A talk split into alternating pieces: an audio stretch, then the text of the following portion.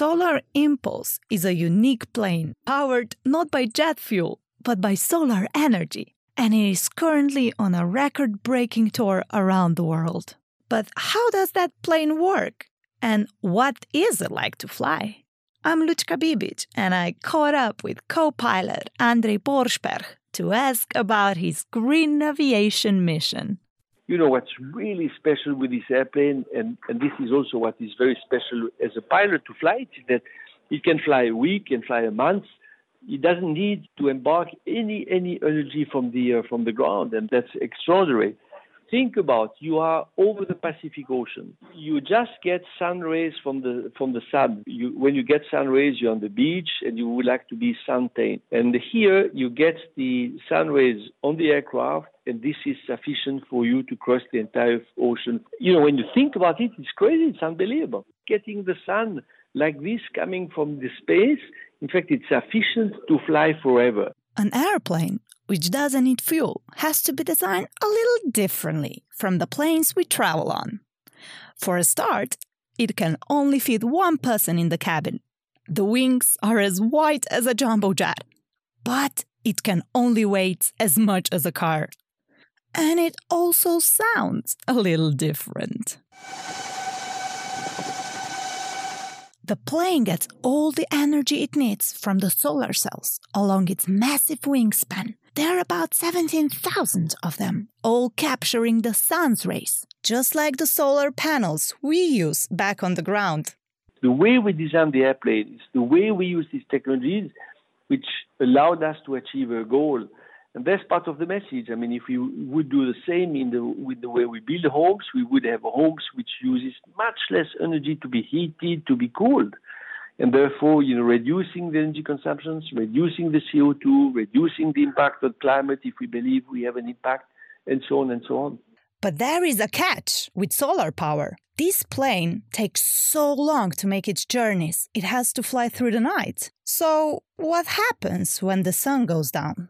So, first we need to fly because you can't stop it with an airplane. I mean, you, you have to keep flying. Huh? So, you know, a, a, boat you can stop on the sea, a car you can stop on the road, but an airplane you cannot stop in the air. If you stop, you fall. So it, it has to keep flying. That's about one third of the energy uh, which is producing for that. Uh, another third is to climb, that we climb every day to 28,000 feet. So altitude is energy at the end. You know, when you are very high, you can slowly glide down for a while and so we can slowly use the energy of in altitude to transform it into uh, duration. And then the last third goes into batteries uh, for the flights through the night so that we can keep flying the following day. So one third to fly, one third to climb, and one third for batteries. So if the plane has to fly at a slower speed in order to save up as many energy as possible, how much time would it take Solar Impulse to cross the ocean then? It was at least five days, five nights to cross the Pacific Ocean. Uh, we knew, I mean, we wanted to fly around the world. We knew that we had to fly over oceans. I think we also knew that the airplane could only do this if, if it would fly slowly to save energy. So we needed an airplane capable of doing it, of flying during the night with the energy we collect during the uh, the day only. So how to make sure that the airplane uses so little energy that what we get from the sun is sufficient for 24 hours. By storing the energy like this, Solar Impulse is able to fly for up to five days and nights at a time, powered only by the sun. But if the plane can survive that long, what about the pilot? You can live pretty well for uh, for a week, of course, you cannot stand up, so you cannot do, you know, huge exercise, but you can do some exercise. We have a toilet, we have the food we need.